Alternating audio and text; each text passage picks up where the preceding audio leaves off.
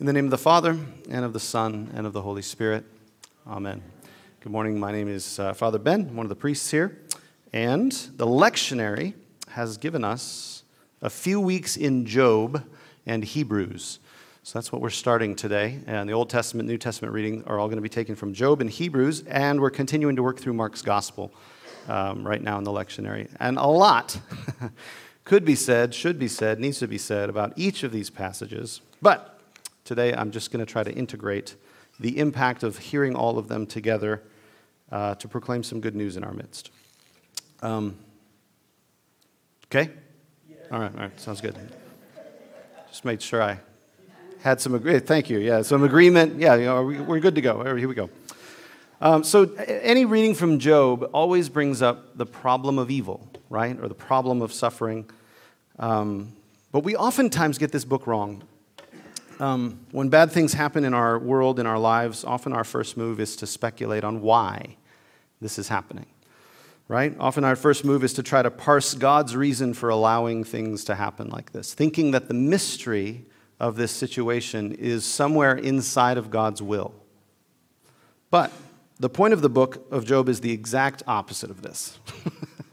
it's exactly the opposite of this.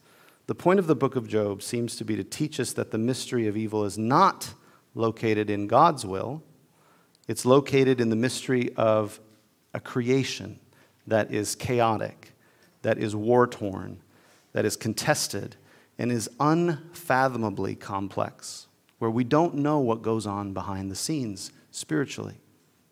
We don't know all the effects that went into this situation happening. That's the mystery. The mystery is creation is incredibly complex, not God's will is incredibly complex.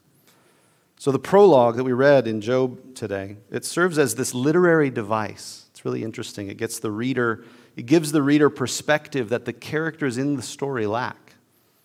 Job and his friends and his wife, like they have no idea what's happened. But we do. That's kind of how the, the literature works. We get to see the chance dialogue that occurs between Yahweh and Satan, who, unlike the other heavenly beings, seems to be operating under his own authority and not Yahweh's authority, traveling to and fro on the earth, kind of doing what he wants. Satan levels this charge against Yahweh and challenges Yahweh's integrity and wisdom in ruling the cosmos. And in the context of this narrative, it was a challenge that could only be met by a test. God couldn't just say, Quiet, Satan, that's not true. He had to test Job. And again, this is inside the context of the narrative. It's not a good idea to ask greater questions of Job than Job is answering. So the book of Job just answers questions from inside the book of Job. It doesn't, it doesn't, uh, it doesn't give us answers about how uh, heaven works and how the heavenly beings function, right? This is just a literary device for Job. And so Satan, in this literary, uh, in this uh, uh, book, in the story, Satan is allowed to test the most righteous man on earth, and Job begins his suffering. So the point is that we see this conversation, but the characters in the story don't have any knowledge about it. And so in the story, they speculate about Job's suffering. Maybe you sinned. Maybe God's, you know, they speculate about what's the reason that, God, that this has happened to you. Um, and, and they try to figure out the answer for Job's suffering that's going to satisfy their curiosity about why such bad things are happening to such a good person. Maybe he's not so good. All of these little speculations that they have about Job. At the end of Job, you realize they were pointless speculations. That's not where the mystery lies. So, our scriptures today and the book of Job in, in general shows us that God's answer, answer to our suffering, this is our good news for today. God's answer to our suffering is not to give us a theoretical framework that satisfies us intellectually.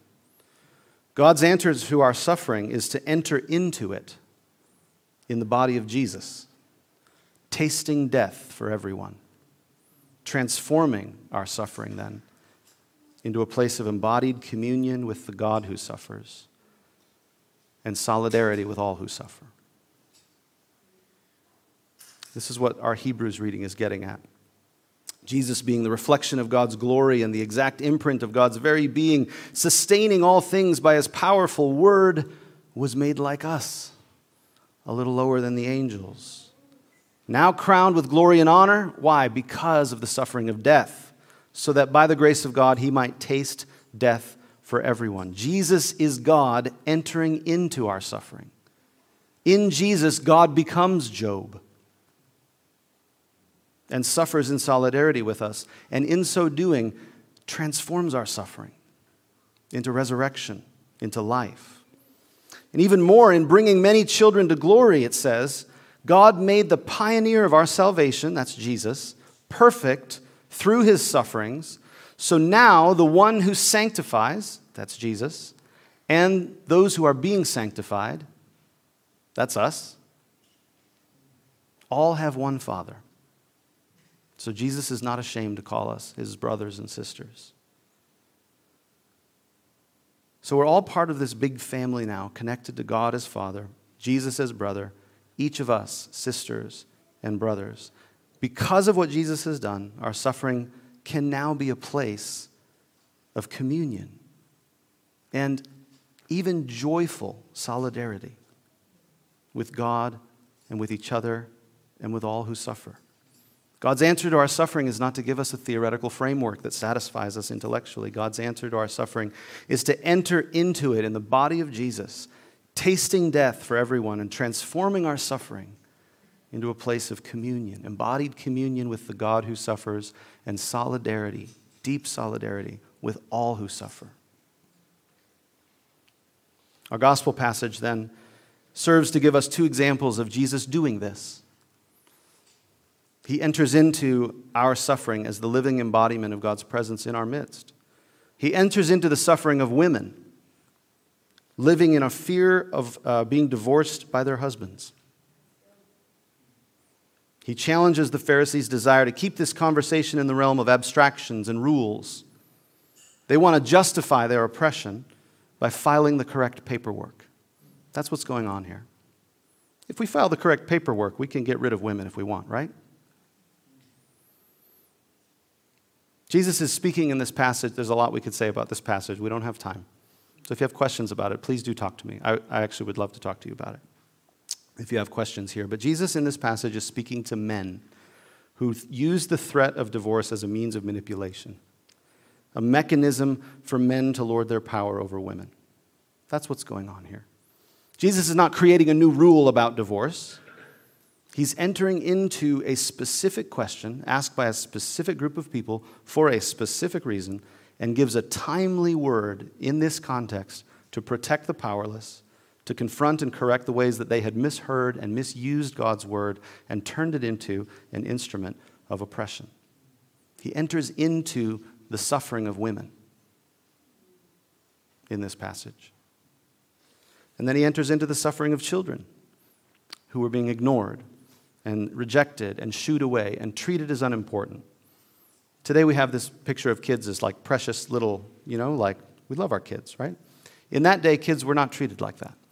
Kids were not important. They were not treated as anything worth paying any attention to. And he steps into their powerlessness and their suffering. And he takes them in his arms and he blesses them and he points to them and says, You know, you know who you guys need to be more like? These kids. Do you see how Jesus does this? He does this in these two embodied ways in the Gospels, which is a picture of what he does on the cross and what he does for us. He enters into our suffering. In both cases and throughout his ministry, Jesus doesn't offer an abstract answer to the problem of evil.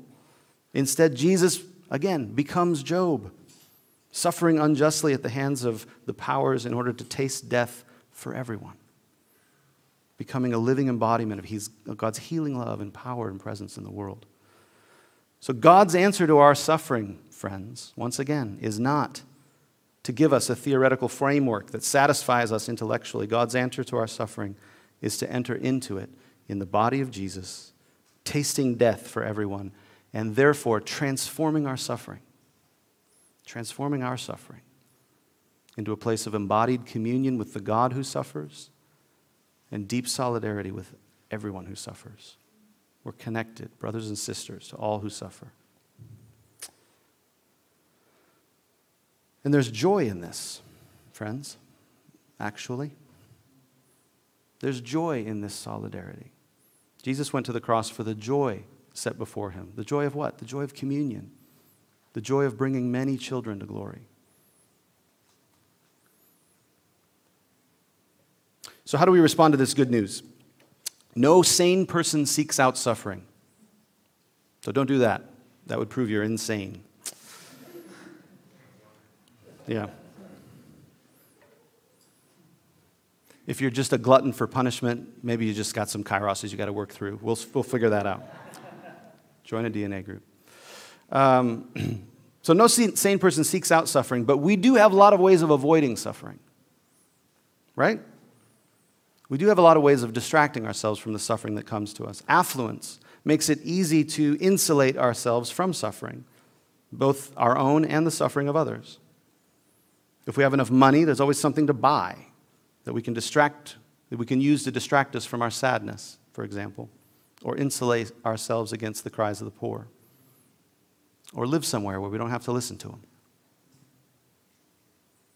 Our worship songs can also serve as spiritual barbiturates, numbing our awareness of suffering. Biblical scholar Michael J. Rhoads pointed out recently that the top 25 worship songs sung in churches right now have almost no resemblance to the Psalms. Super interesting Twitter thread that he wrote. He wrote an article too for Christianity Today about this. There's hardly any mention of justice in these top 25 songs. There is no references to the poor, the oppressed, or the enemies in the top 25 songs. But the Psalms, by contrast, are positively dripping with justice, with cries for justice, crying out to God to save and to heal and to help. So, part of how we can stop avoiding our own suffering is by allowing the Psalms to shape our speech to God, trading out sloppy wet kisses for break the arm of the wicked man.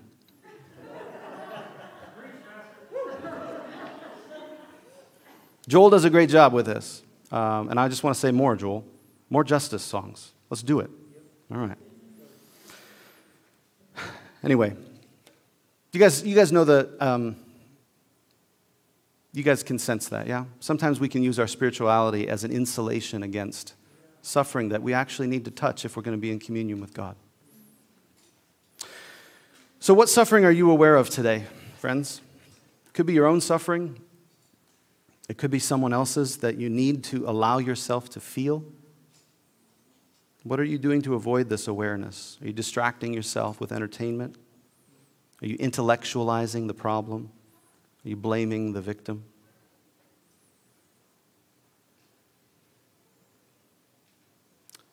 As I said before, there's joy in this process of entering into suffering. It's not being a glutton for punishment, but as we allow ourselves to touch our own suffering and touch the suffering of others, we find God there. It's where God's living. And we find ourselves in communion not just with God, but with each other. And we find ourselves in communion with all who suffer. This is how God is saving us. The deep and abiding joy of communion and solidarity, friends, is so much greater than the vague pleasantness of a distracted life. So now, as we move into prayer and song and Eucharist together, let's allow ourselves to feel whatever suffering is present to us. We'll do it right here, right now. And allow, allowing us to experience, allowing that experience to usher us into communion with the God who suffers and into solidarity with all who suffer, trusting that Jesus Christ, our Savior, has tasted death for everyone and joyfully joined himself to us and made us part of one family. In the name of the Father, and of the Son, and of the Holy Spirit.